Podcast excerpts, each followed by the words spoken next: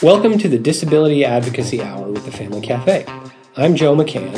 And I'm Jeremy Countryman, and we're staff members here at the Family Cafe headquarters in Tallahassee, Florida. Since 1998, the Family Cafe has been providing opportunities for individuals with disabilities and their families to connect with each other, educate themselves about Florida's service delivery system, and develop the skills to influence public policy. We believe that for communities to become more inclusive of people with disabilities, their voices need to be heard. To help make that happen, we've created this podcast, the Disability Advocacy Hour. In this podcast series, we'll examine all facets of living with a disability and the issues impacting the disability community. Please keep in mind that the Family Cafe is a thoroughly nonpartisan organization, and any thoughts or opinions shared by invited speakers, ourselves, or other participants solely represent those individuals who do not necessarily reflect the positions of the Family Cafe.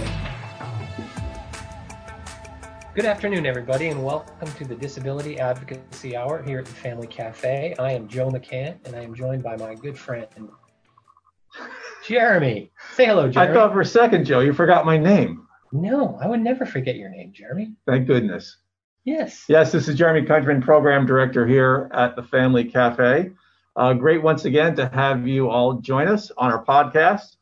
We're excited because today we're going to have a little bit of a chat about how you can get your financial house in order and some special tools that are available specifically for people with disabilities here in Florida to save some money without affecting their benefits you might be getting otherwise. And of course, my expertise in this area is limited, Joe. What's your expertise? Uh, my, I would describe it as less than limited. less than limited? Yeah, less than that. So zero. Well, higher than zero, but less than limited. Somewhere in the middle. Well, thank goodness we have our guest here today, The John Finch. experts, John. Finch is the director of Able United, so he's going to tell us a whole lot today about Able United. And Yes, the other thing that's cool is we have some questions that you guys submitted um, using the pink cards back during our virtual conference. So after we have John give us the run through of what Able's about and how it works, we're going to have some of your real questions answered here on the show, That's right. which is a cool new thing. Live. So welcome, John. How are you doing today? I'm doing great. Thank you all so much for having me. I'm excited to share with you uh, what I think is one of the best uh, pieces of legislation that passed since the ADA Act uh, uh, 30 years ago almost now. So, uh, but thank you all for having me. I look forward to talking about Able United. Great, man.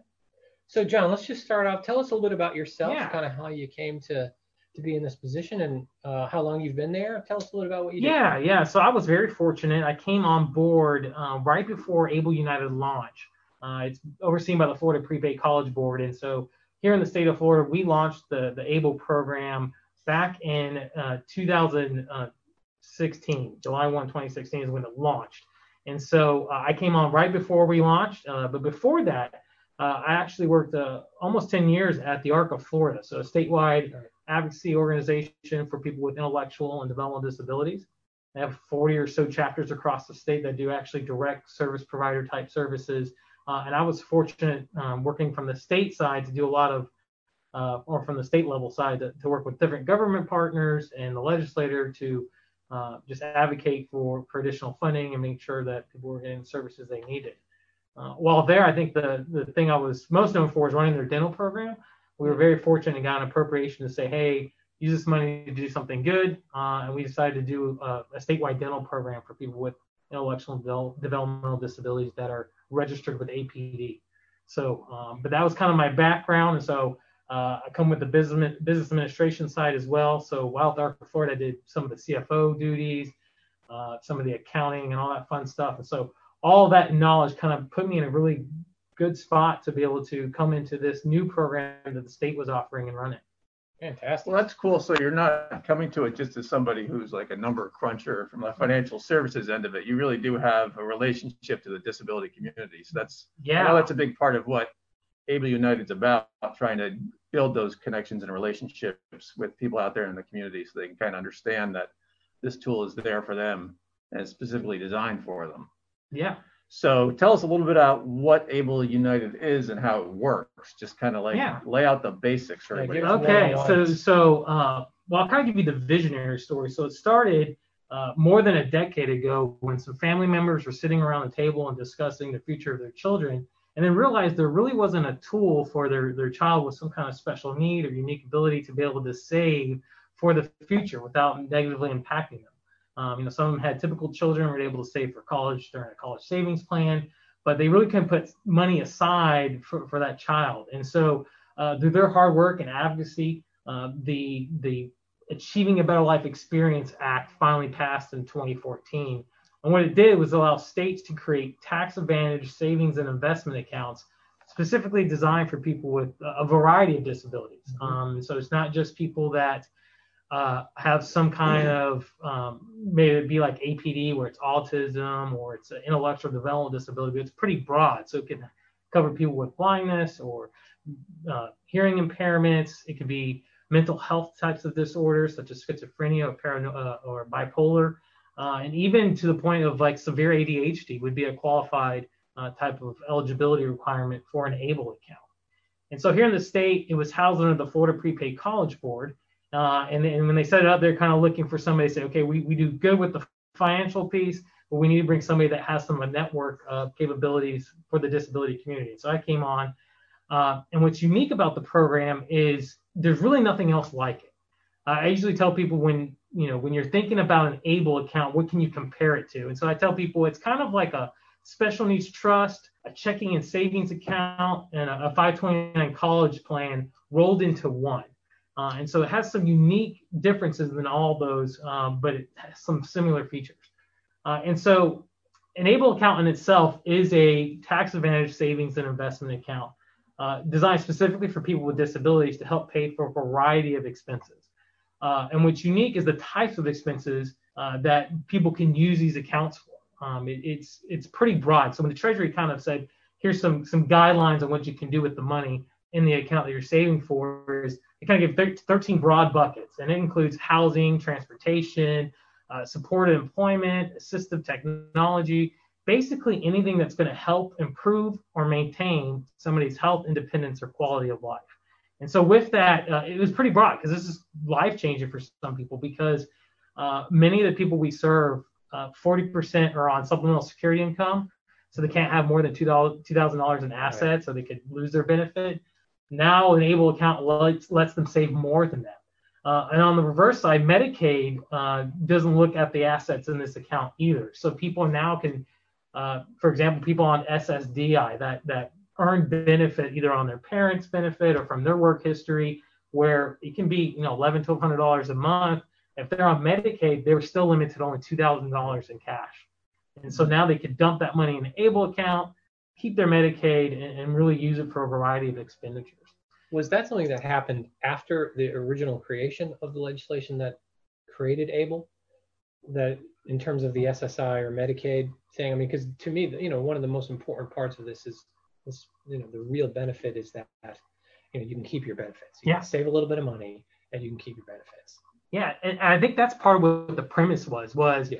the the family members that um, were sitting around and talking and saying, you know, my child, when they turn 18, if they have more than $2,000 to their name, they're automatically going to be disqualified for, for Medicaid or uh, any type of that type of funding that's going to transition them or assist them in, in their life. And so, um, you know, outside of setting up a, a, special needs trust, which is more estate planning, yeah. uh, life insurance policies, if I pass away, my house can get sold and money can go in there uh, there really wasn't a way. And, and, so that was what's unique about this. And, and, part of the, the biggest advantage and one of the purposes was how can I put money aside and not impact my benefits? And yes. so that was kind of the ultimate goal for it.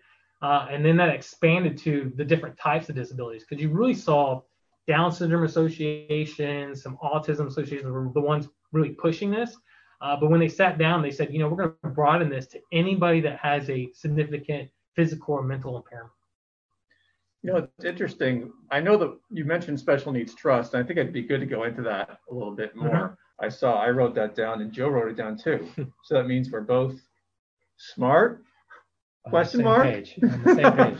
so or needing know, of more information. Yeah, yeah, exactly. You know, we at the conference we've had you guys there for several years mm-hmm. in a mm-hmm. row, and people have had a chance to talk to uh, representatives of ABLE. I know you've been there yourself yep. in person a bunch of times one of the questions I always see coming up around this is what's the difference between an able account and a special needs trust?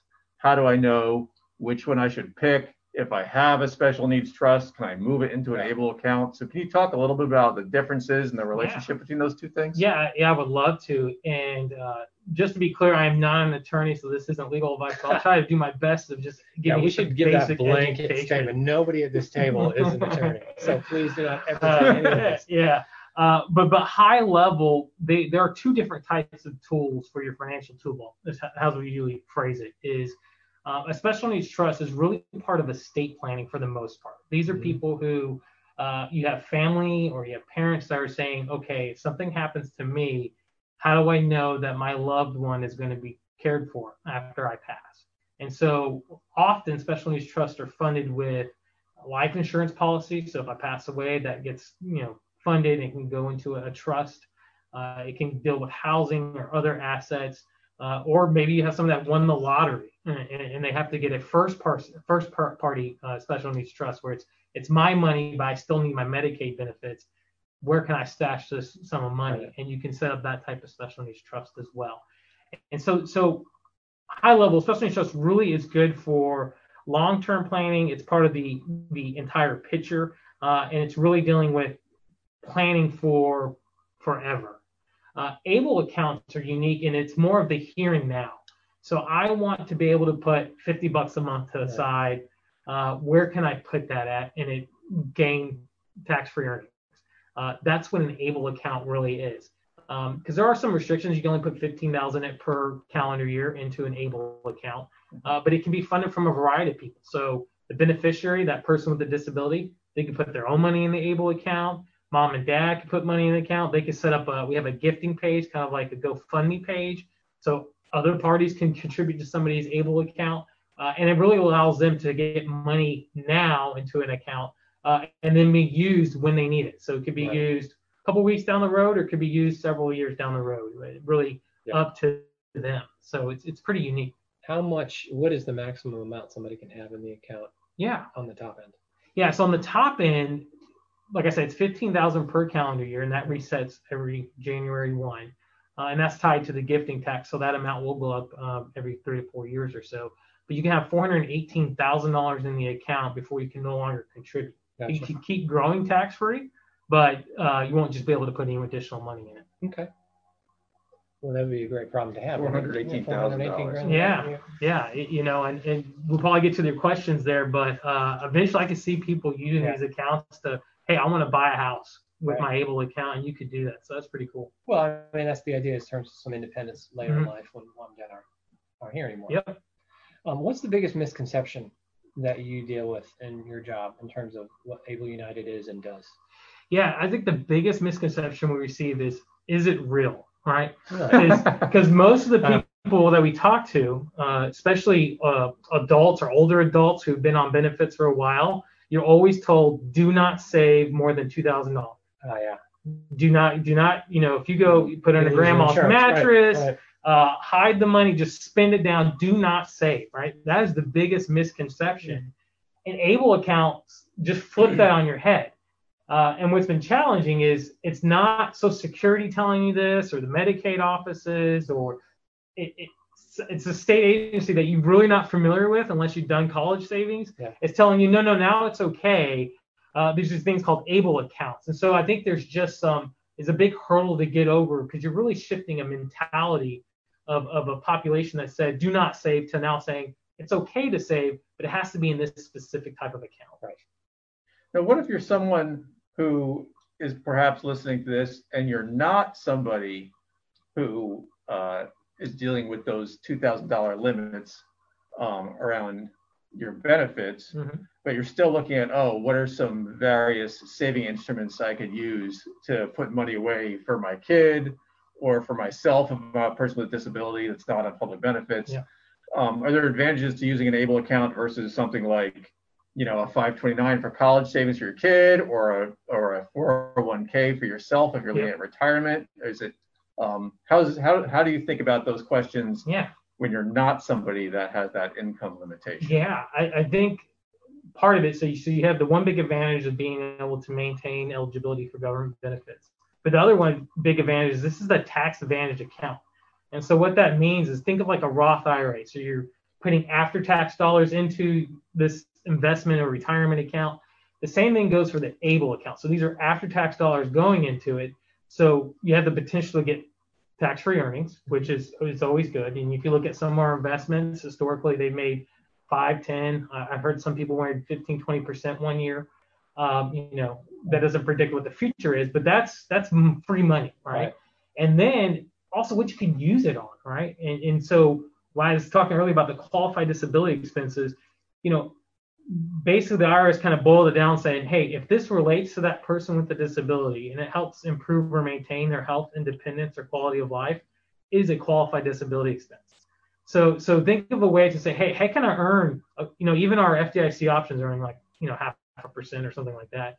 It's like that's free money, and I can use it to pay my cell phone bill if I need help uh, with my car payments. I can use it to pay for that. So it's just a, a different way to to save uh, and get free earnings. I mean, who doesn't yeah. I mean, who, who, likes to pay taxes? You know. And following up on that, you mentioned you know how different types of investment options uh, have different types of returns.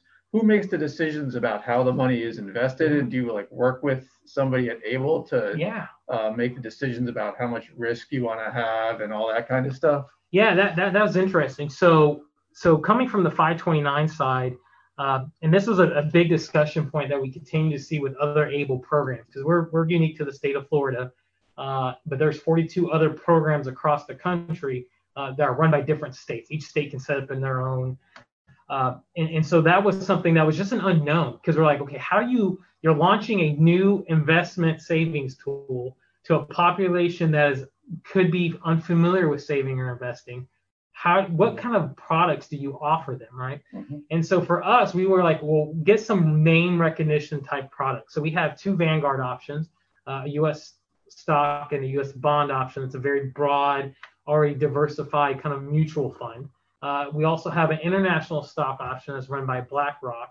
Uh, but then we wanted some some savings type tools. So people who are like i'm risk averse i don't want my money to be tied up in the market what, what can I put my money in? And so we have two. We have an FDIC option uh, that's through our records administrator called Bank of New York Mellon. So they kind of run our FDIC option. It's going to give you a very small interest return, but it's FDIC insured, so that's always good. Uh, and then we also have a money market account that's kind of like the state's money market account. It's called Florida Prime. It's unique because a lot of state uh, uh, agencies and instrumentalities across the state put any excess dollars in here and it gains a little bit better than a, a savings account would. Uh, but but those, you know, so we have a range. We really wanted to make it for people who were either a, I just want this to be a savings account. You can use it like that, or maybe they want to do an investment account. They can do that, or, or a little bit of both. Right. Um, so so if I have a thousand dollars, say, and I want to start an able account for my son who qualifies disability wise, then I would have a conversation with someone about able about how to divide that up across those different yeah investment and, options. and it's all self-driven too. So so we we try to provide as much information as we can on our website. So people who want to know what the investments options are they can look at the performance.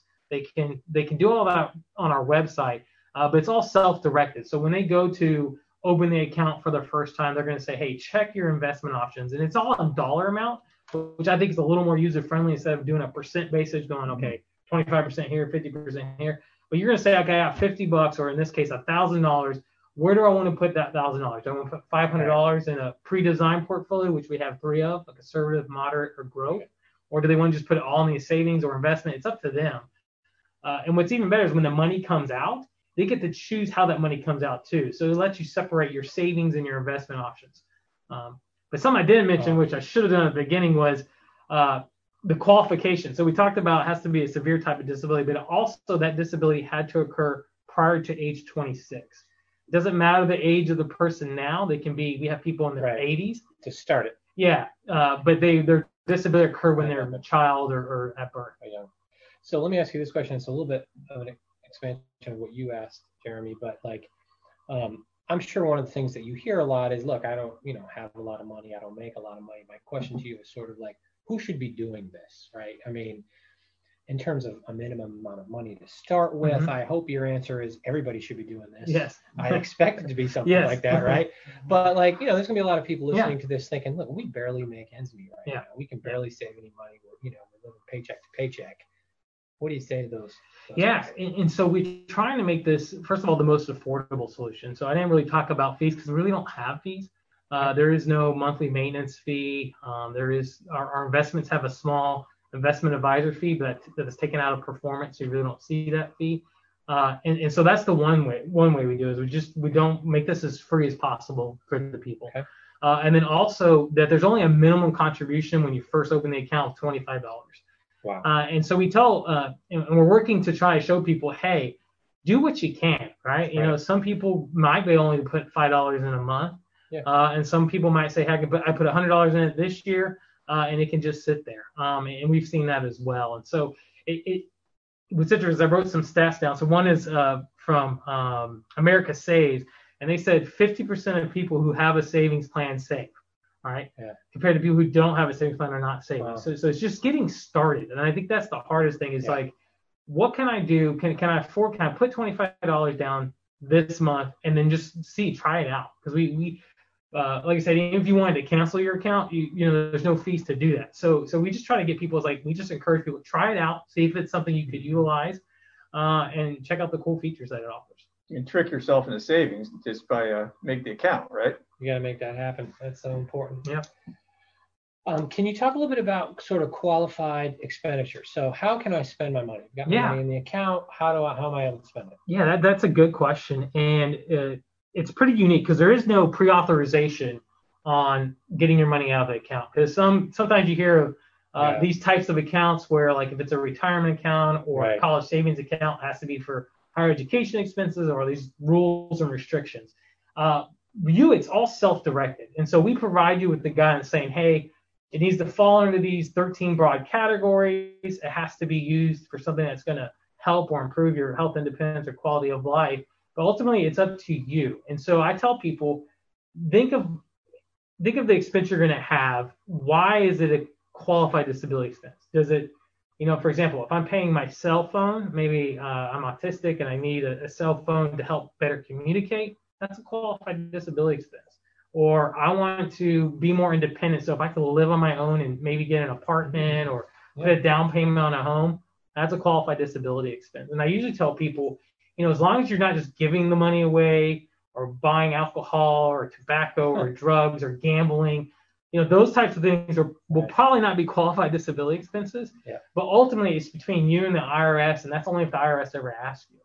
Uh, people on supplemental security income, there's a yeah. little more restrictions because Social Security is looking at this monthly. So if you do have a withdrawal from your ABLE account and you're on SSI, you can expect them saying, "Hey, you took 100 bucks out of your ABLE account. What was it used for?" Use right. it for food. That's a qualified disability expense. Did you use it to, okay. you know, uh, get around town with a bus pass? I was gonna say, what about a car? About a yeah, yeah, car? a car, big qualified disability expense. Are know? those the more common expense? Like what? What? what yeah. So what we hear most of the people are using is um, there's kind of two broad categories. The, the biggest one is most everybody so far is a saver that has had has an able account. They're just chunking money in there. They might have a withdrawal once or twice a year. Okay. Uh, but there's about eight to ten percent that are frequent withdrawals. They're making at least okay. one withdrawal a month or more. Uh, and from from what we've seen and what we've gotten feedback from is most of the time people are using to pay for their uh, various hospital appointments or doctor's appointments. Okay. Um, they're using it to pay their monthly car bill. Uh, they're using to pay rent, mortgage, or some type of other fees. Uh, I've seen a handful just paying their Visa card off every month mm-hmm. because most likely what you're using your credit card for is going to be a qualified disability expense because you're probably buying groceries or clothing right. uh, or some of those everyday living expenses, which is a qualified disability. Expense. So really, it seems like pretty much anything connected to independent living, you can make a case as disability related if you're a person with disability. Yeah. So it is pretty broad. Yeah, it is pretty broad. And what's funny is I, I heard this when we first launched the program is, is a lot of attorneys in this kind of field that, that deal with special needs trusts and we're talking through ABLE accounts. They said, the great thing for you is IRS is more disability friendly than Social Security Administration or Medicaid sometimes. Right. So, so ultimately, that's who you're going to be dealing with. Uh, and like I said, you know, we, we talk to IRS regularly, quarterly check on us just to make sure that you know how many accounts are active. Uh, but but once again, they're very pro, you know, trying to make this the most usable friendly. Here's a, well, there's a technical question related to that, and this is I saw this in our set of questions people submitted, so I'm going to jump to it. Let's say the whole withdrawal and the two thousand dollar thing. Mhm. If I have two thousand dollars and I need to go buy something and I withdraw the money, and then I have more than two thousand dollars between when I take the money out of my able account and when I spend it, is that an issue that is No. there some kind of workaround yeah, yeah. So so so what's unique is they say when you take the money out of the able account, as long as it remains identifiable. So if I had four thousand dollars in my uh, able account and a thousand dollars in my checking account, I took out three thousand from my able account. Uh, so now my checking account's sitting at four grand. As long as I can identify saying, hey, here's this three thousand dollars for, uh, I can identify it and I'm gonna I have a determinable use for it. So I'm going to use it for an upcoming surgery three years down or three months down the road, or I'm going to put a down payment on a car in, in Right. August, September. You can do that. It's like you know, you could you could put the money in an able account, take it right out, and just sit there. You just have to have a you know a purpose of what it's going Right. to be ultimately used for. Ultimately, too, you need, you need to be able to show what you use. Yeah, exactly. Yeah, definitely keep those receipts. Let me ask you this, and this is kind of, I'm, I'm glad you asked that question, Jerry, because this one is sort of basic as well. But just explain for everybody, just what exactly, what is the difference between a regular savings account? And I think your answer is going to be a tax thing here, but Yeah. between an Able United account and a, and a regular savings account. Yeah, it, it really it's unique on the type of person because an able account is both a savings and an investment tool. Okay. So so unlike if I had a bank at my local credit union or a savings account there, you're you know you're putting in and you're getting paid whatever the savings rate is. Yeah. Uh, Nothing, Able's which is like next to nothing. yeah, which is next to nothing. Able's unique because it can be both a savings or an investment tool. So now Okay. you have options to invest in the market. Um, so that's one unique difference. Also, is the the money in it doesn't count as a resource for government benefits. Uh, so that's another. And it key would in a benefit. savings account. And it would in Yeah, a savings right. account, right? Because you know if you have once you hit over two thousand dollars in any combined liquid asset, so a checking or a savings Yeah. account, you can be dinged and have your benefits, uh, you know, denied or taken away from you. Uh, and so, so that's one unique. That's another unique thing. And then it's also the, the tax advantage growth because even if you do select the investment option, Yeah. and it gets gains on it. You don't have to pay taxes on it. So that's that's that's the three big benefits of, Gotcha. of having an able account. I'm going to ask a question here. I like to talk about my kid, so I'm going to talk about him again. Okay. All right. So here he is. I was telling about him earlier before we started the recording. So he's here in Florida. Um, he's going to college in a different state. Yep. What happens if you are a person living in Florida and you have an account and you move to a different state? Can do you have to move to a state that's one of those 42 that has a similar program, Mhm. or can you keep it where you started because Yeah. you started when you were here? Is Yep. what's, how's the portability? Yeah, work? so so Able United, we are Florida's program, and so you do have to be a Florida resident when you apply. Uh, but that's only at the time of application. So if you do move out, of, move out of state, you can take the Able United account with you. Most of it's done all online, so you can just have that access online. But we always encourage people, hey, if you move out of the state, see what that state's Able program offers, because some states have state income tax, and contributions to that state's Able program might be able to be reduced from your state taxes. Right. So that's kind of a big benefit. Um, and there's some other unique benefits that different able programs offer that's unique to that state.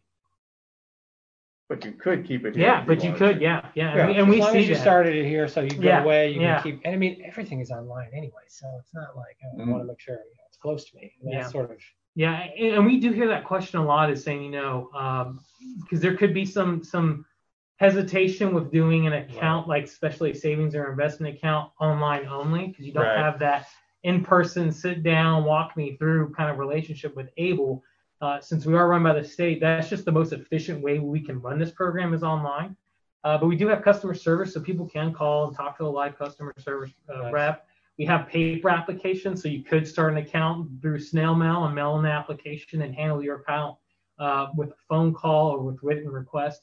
Uh, but we just don't have that brick and mortar type, you know, institution that a lot of banks do. Yeah, because we got actually, it's interesting you mentioned that because that was one of the questions. Uh, Mhm. There were a couple that related to this idea that, you know, some people are nervous about doing Yep. things online. There were a couple of people who mentioned, oh, Yeah. I had an issue with um, some type of identity theft or Yep. what have you. So, am I correct in assuming that that's the kind of thing you guys are well on top of? Yeah, yeah, we're- protocols and things Yeah, in place we're we're pretty that. fortunate in um so so the way Able sent so we are a state run program, but we have a what we call records keeper administrator. That's that, that handles the back end, that handles our customer service, that kind of functionality. And that's actually through Bank of New York Mellon, which people are kind of so that's kind of weird because we're in Florida. Why would that you know company run a a, a Florida program? Uh, and, and, so, as any state, we have to go out for procurement. They right. came back with us, um, and it was just amazing what they were able to offer. So, BNY Mellon, some people aren't familiar with that, but they handle over 1.4 trillion dollars in transactions on an annual basis. So, basically, about a third of all money in the world goes through BNY. Uh, which is kind of which is kind of a you know astronomical number when you think about how many trillions of dollars that is. Uh, and so to, to say that we are this record keeper uh, is on top of their game would, would be an understatement. Yeah, right. You know, they they better be. Yeah, yeah. they yeah, got one yeah, third we, of the money going we, through we had one of their uh, risk officers on this uh, call internally because we're trying to get him to present to our board, and uh, he actually sits on the SEC board, so the, the Security Exchange Commission's board. He has a seat on there and is able to actually provide them with information on what they see going on when it comes to cyber attacks or cybersecurity issues, uh, and to think that we, as as a Florida program, are able to have that kind of reassurance, saying, "Hey, the best and the best are, are yes. you know watching over these accounts." That's great. That is reassuring. Well, why don't we ask some of these pink card questions, Jeremy? What do you think? Yeah, let's do that. Let's go back and forth. So, so, well, how about this? So we've got so just for everybody knows, we've got a few pages, a couple of pages of these things. Some of them are be a little bit redundant, but I think it's important everybody, you know, we're, we actually do ask these questions when yep. we get them in. So let's just kind of race through and forgive us if they're a little bit repetitive, okay? And some of your answers may be short, but I'll do the first one. I have an Able account. Say I got to buy a house down the road. Can I pull out every penny toward a down payment? Would that be a qualifying withdrawal? Yes, uh, that is that. First of all, if you if you get to that point, congratulations do share your story on social media or reach out to us because we would love to highlight them. We're always looking for these success stories on how people are using their able accounts. But yes, uh, we, we've heard of people saying, I'm, I'm using it to save for a down payment for a house. But yeah, you could, you know, let's say you had $200,000 and say, hey, I need to go ahead and close out this account or withdraw all of that money and send it in for a, for a down payment. Yeah, you could do that and uh, Good. be a great story too. Hard yes. Cool. Hard yes. All right, okay, here, here's another one. Yeah. My son has autism is currently receiving SSI through his father's disability. Can we use this for an ABLE account?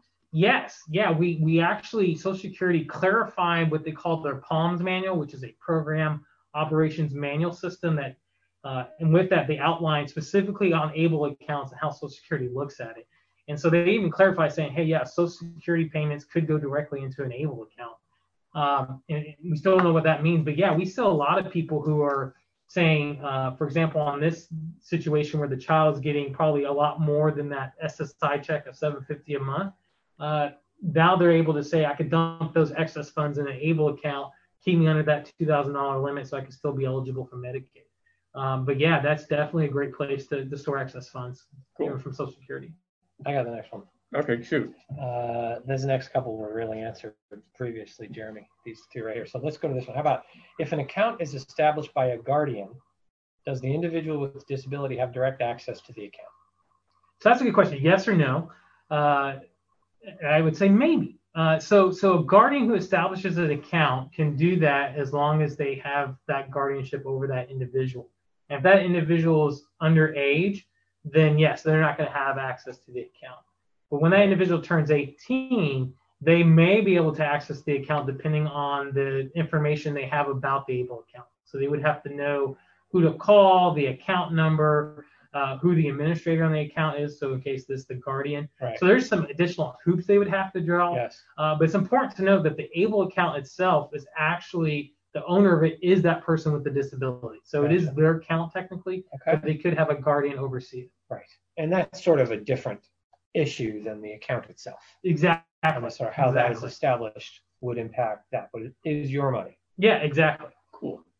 All right, I'm going to jump down the bottom of the page here. Do it. That's this question about 529s, okay? Yes. So if you can roll another family member's 529 into the ABLE account, how does that work if the amount in the other account is more than $15,000? So I guess two parts. Mm-hmm. One, can you move 529 money into an ABLE account, first of all? And what do you do if it's more than 15K? That is a that is a good question and a question I'm glad that we're starting to see more of. And so the answer is yes. So uh, subsequent legislation passed in 20, I think 17, that allow 529 college savings plans to roll over to able accounts, which is great because some people had either family members that could use the money uh, or they had leftover 529 plans that they weren't going to use, or maybe the child wasn't planning on going to college and now they have this 529 plan. What can I do with it? And so, so the answer is yes, you can roll over, and uh, it's unique is that it's it's broader than an able to able rollover. Uh, so 529 to an able rollover uh, is pretty broad. It can be basically any family member. So it could be brothers, sisters, cousins, aunts, uncles, mom, dad, um, even first cousins. I mean, it's pretty broad. Uh, and how it would work is that you would do a, what they call a, a 529 to able rollover, and it is limited to 15,000 per calendar year. Uh, and so in the case where if there's more than 15,000, it would just have to happen over subsequent years. Right. Uh, but it's still doable. And we've, we've seen a couple of situations where somebody had, you know, 20,000. It's like, okay, we do 15,000 this year. And there's January 1, yeah, reach back out wait, and we'll, we'll yeah, transfer the rest over. So the last one, this would kind of be the first page. We kind of be done at this point with that part. But um, tell us a little bit about if somebody wanted information. I assume you guys have a website or something. Somebody was asking about where do I find information Yep. about St. Johns County, and, there, and then is there a list of states uh, that have Medicaid payback available for able? How does what what is the website? What are they looking at? Okay. Uh, and then I'll answer the second part of the question. So ableunited.com is our website. Um, you'll go there and have all the information you need. So we have a very broad FAQ section that's going to answer a lot of these frequently asked questions that we hear about. Most of them that were mentioned today are on there. Uh, but that's how they're going to go to get all their answers to the questions. But that's also how they're going to open and establish the account. Uh, now, if somebody is looking for other able programs outside of the state, or maybe they're listening to your podcast and they're not in Florida. Um, there's a couple of good resources out there. Uh, Able NRC, so it's Able National Resource Center, or ablenrc.org. They they are kind of a warehouse of all the different Able programs across the country, uh, and that's a good place to go. Uh, and then just type in like Able program and in your state. Yeah. Uh, or another state to kind of see what pops up, and then we'll kind of give you the information you need. Uh, the second part of that question was something I did want to address. Called Medicaid payback or Medicaid recovery. Mhm. And so when ABLE accounts first was established, uh, there was this Medicaid recovery provision in federal statute that basically said that after a beneficiary passes away, any outstanding uh, funds in the ABLE account could be used to pay any remaining qualified disability expenses, including funeral and burial. But that that individual was on Medicaid, that the state could file a claim on those ABLE funds to be recouped for whatever Medicaid expenditures were provided uh, since the establishment of that ABLE account. And so for some people, that is very fearsome because it's like, well, you know, this is my child, and, and, and you know, what happens if my child passes away at 25 and I've been putting $15,000 a year in their ABLE account, now the state's going to claim it. Uh, and so in order to deal with that, we have here in the state passed state legislation that says here in the state of Florida, the Medicaid, Florida's Medicaid would not file a claim on an ABLE account. And instead, it would go to that person's estate. Now, what that did is two things. First of all, it removed the state from having to track ABLE accounts and file a claim on an ABLE account for Medicaid recovery. But also, it kind of aligned it to what currently exists for Medicaid recovery, which is Medicaid estate recovery. So that's really unique into it only kicks in if somebody's 55 or older, doesn't have a surviving spouse or a child with a disability they're recovering for or they're they're taken care of. Uh, then that would come into effect. So, so we kind of eliminated the idea of saying, oh, uh, I have a child, they pass away, now the state's going to come in, and that's no longer an issue. That's good to know. Yes. That would, that would be scary. Mm-hmm. I'm going to ask this question because I don't know what this is, and I'm kind of curious if you do. Okay.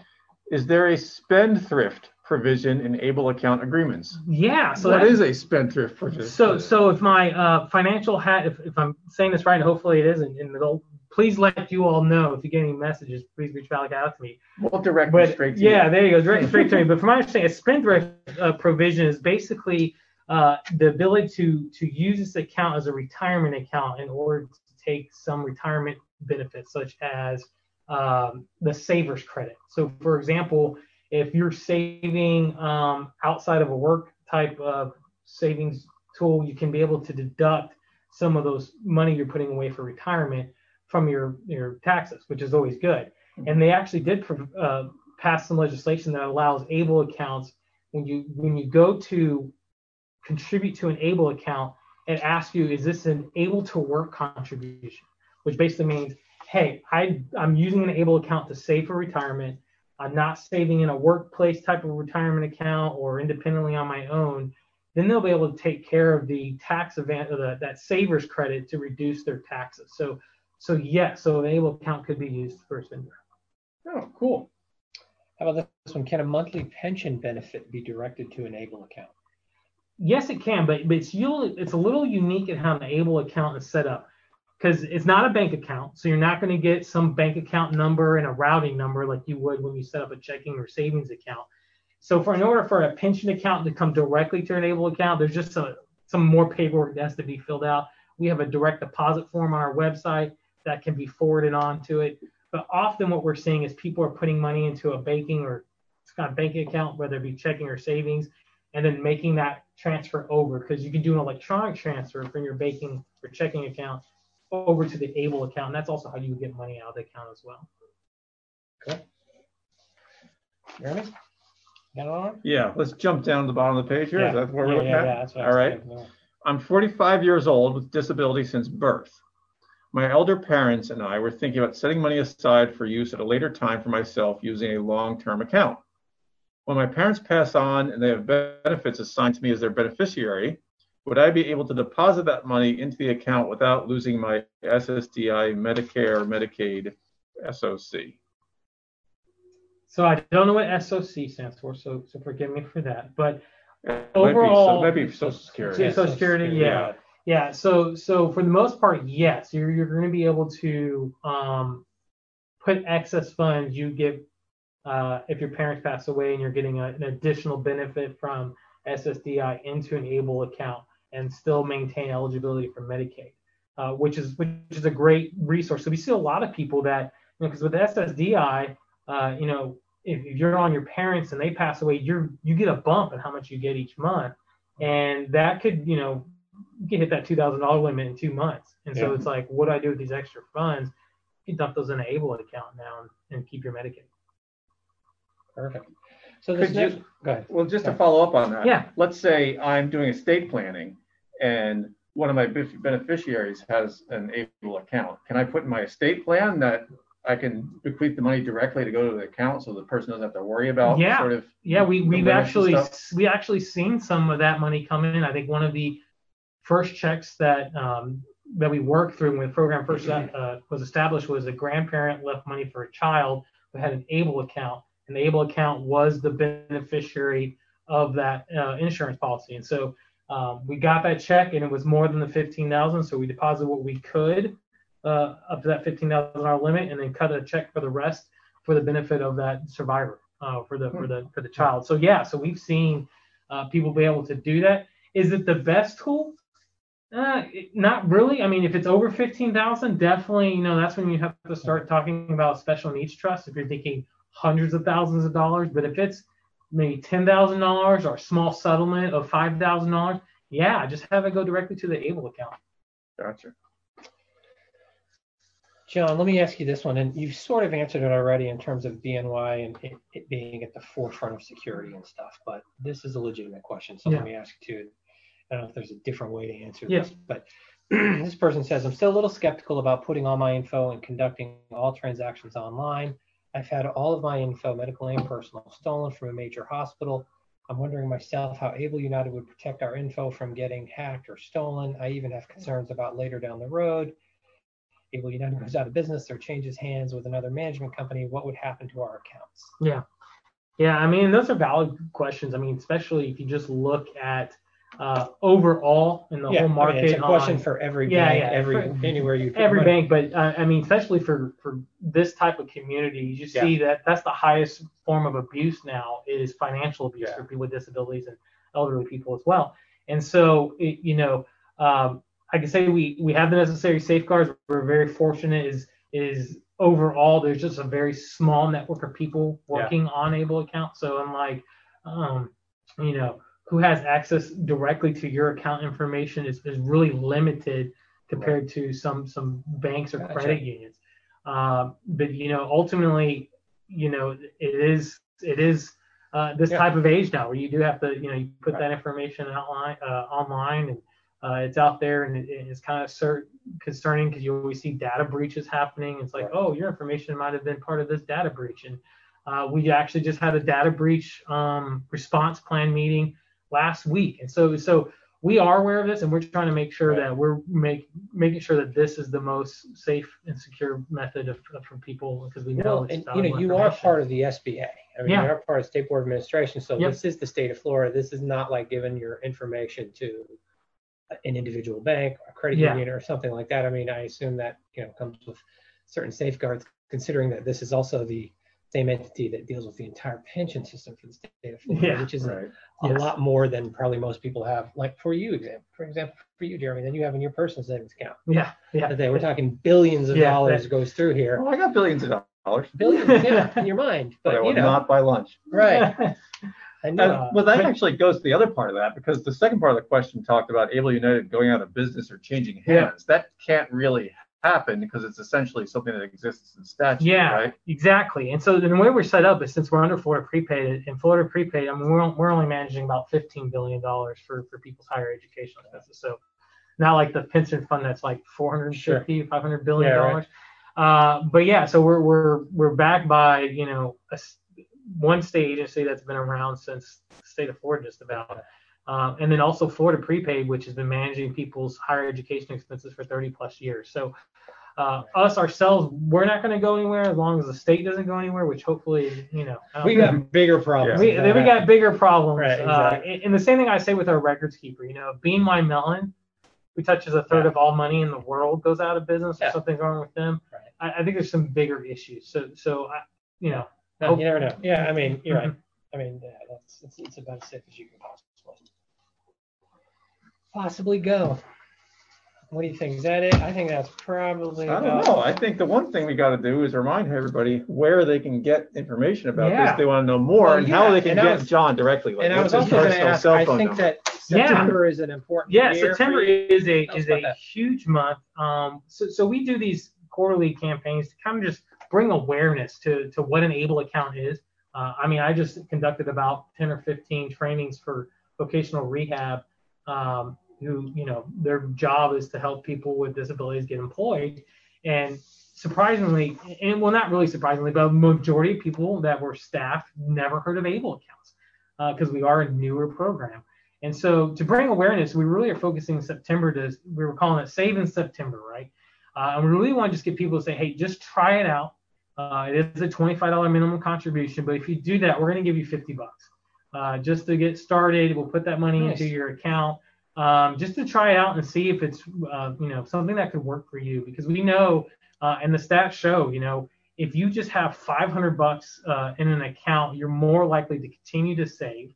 And then also you know with uh, the need to have an emergency funding right? I mean mm-hmm. tell me this time last year that we'd be in this situation where we're all sitting around a table with masks on inside of a building and uh, this pandemic you know and, and the, the amount has impacted people for employment opportunities, but also it can wear and tear on whatever savings you have. So just the need to to have some funds available. Uh, an able account is a great tool to be able to put that money into it and you know hopefully make it go farther. But ableunited.com yes. is our website. Uh, Facebook.com backslash Able United if you're a big social media fan. We're also on LinkedIn and Pinterest now, and we're working on Instagram maybe. Uh, but if you type in Able United in your Google search yeah. bar or whatever search engine you use, you'll probably see us right at the top. That's the best way to get the information. Yes. And if you forget that, just type in Florida Able Program. Yeah. Something of that. Or and, you can call us, us, and we'll tell yeah. you. There you go. We'll All of that doesn't we'll work. directly. Call Jeremy. call me 24 7. What's your home phone number, Jeremy? It's 1 800 Yeah, right. Joe McCann. There you go. You know, the other thing, that if you want to talk to people from Able and uh, possibly get to meet John in person and mm-hmm. pepper yeah. him with all your many questions. Uh, they're always there at the annual Family Cafe, which is, of course, happening next June, 23rd annual Family Cafe. So I'm sure yes. Able will be there. We'll be more yes. than excited to talk to anybody who's on hand about their questions about the program, how it works. Anything up that alley. And seriously, Able United has been one of the longest partners we've had, and, and we enjoy working with you guys, and we know you do incredible work. So, you know, thanks for all the help you've brought to us over the years too.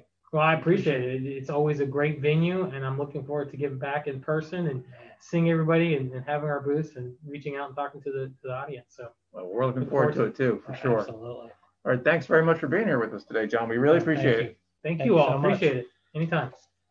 All right, so before we sign off on the Family Cafe Disability Advocacy Hour podcast, there are a couple things we want to highlight. Yes. Some important reminders. First of all, uh, have you seen our new website? I have not. It's so fancy. No, I'm so kidding. fancy. I have. I have. Of oh, course. You have it's very nice. Good. Yeah, it's very nice. Because I was going to have to put a note in your file. No. That's at familycafe.net. And one of the cool things we have there now that we encourage you to check out is the interactive program from the 22nd annual Family Cafe. We went back, of course, we couldn't include all of those many sessions in our live stream event that we did back in June. So if you go to the video section of the website, there's an interactive version of the program. You can click on the sessions and you can watch videos or view slideshows from almost every presentation that we'd originally planned to have at the 22nd annual Family Cafe. So that's pretty cool. As disappointing as it was to not be able to do the cafe live, um, you know, this is really an opportunity to, to see more content than we anybody has ever seen before. Because of course, yep, uh, you can't be everywhere at once during the cafe. So, um, so this is really kind of cool. And you know, you and I did so many of those live in the live sessions themselves. What, 26, 28, 22, 22? Yeah. Are you sure about that? I'm so sure. I'll bet you all, all right. the billion dollars in my bank account. I'll bet you my able account. Um, uh, no, those were really thing, fun, and th- those yeah. those were really substantive. We were able to really kind of drill down, and then just be able to just really see everything that everybody talked about at the cafe is just an incredible amount of content and information to get. And even though we just put that out last week, it's mm-hmm. already time to start thinking about the 23rd annual Family Cafe next yes. June. Thank so, you. one thing we wanted to let you guys know about that is it's just about time for us to start looking for presentation proposals. Uh, in the middle of September, we're going to have that presentation proposal form up there on our website. So if you ever thought to yourself, hey, I'd like to do a presentation at the annual Family Cafe, or if you thought to yourself, hey, yes. this person I just met is really cool and interesting and has some great resources, great they should do a presentation. Yep now's the time to start thinking about that. So we're going to put that out there into the world on all our many platforms. But, and don't uh, worry, we will remind you about that 86 billion 3,000 times. times. between now One time for November every dollar 1st. managed yes. by uh, NYC Mellon, whatever they were called. Yeah. okay, a couple other things. Beyond the world of the Family Cafe, there's some things everybody here in Florida and the whole country needs to know about. First of all, don't forget there's an election this November. Uh, we yes. want to make sure you vote. And if you want to vote, you have to be registered to vote. Yes. The registration deadline here in our state is October 5th. So, in order to vote in the November general election, you have to make sure you're registered by October 5th. You can go to registertovoteflorida.gov to get yourself registered, or to look up yourself and see if you're registered already. Right. Maybe you don't know if it's lapsed, you can't remember because it's been a couple of years. Go to register to vote, vote, vote, register to vote. Register Whatever you call it, do it. Doesn't matter. register to vote Florida.gov. You don't even have to. You don't need to register to gloat. If you want to gloat, you can just go ahead. No registration necessary. Um, another important deadline coming up is the census. Have you filled out your census yet, Joe? I have. You did. I counted myself, and I one, told the government. There was one Joe. That's it. Just one. Well, if you haven't done it yet, you have until September 30th to do it. And you can do that online too. It's really easy. 22, 2020census.gov. Yep. Um, so please, we want to make sure every person with a disability here in our state is counted. It makes a difference when they're deciding how to draw districts, how to distribute federal funding, all of those things. So if you haven't completed the census yet, definitely do that. And the last thing I want to mention is that here, as we sit in Tallahassee, there are two hurricanes in the Gulf of Mexico. So, if you ever needed a reminder to make sure that you are disaster ready, I think two hurricanes in a single day is probably the best reminder you could possibly get. thank God we dodged a bullet. It appears this time. So far. Yeah, it is highly unlikely that would be the case as we see the rest of hurricane season uh, work its way out here. So get ready. Get yes. prepared. Get ready before it happens. Yes, absolutely. Not after. Correct. All right. Well, thanks everybody again for joining us today on the Disability Advocacy Hour podcast. Had a good time talking to John. Had a, an okay time yeah, talking to Joe. It was pretty fun. Oh, good. I'm glad you enjoyed it. Yeah. John, you're very, thank God for your expertise in this. I, I, I, I have a headache. I don't know if you do. I know Jeremy does, but you really gave us a lot of great information. Always a pleasure. Always a pleasure. All right. Thank Thanks so very much. much. And uh, we'll see everybody next time. Thanks, everybody. See you soon.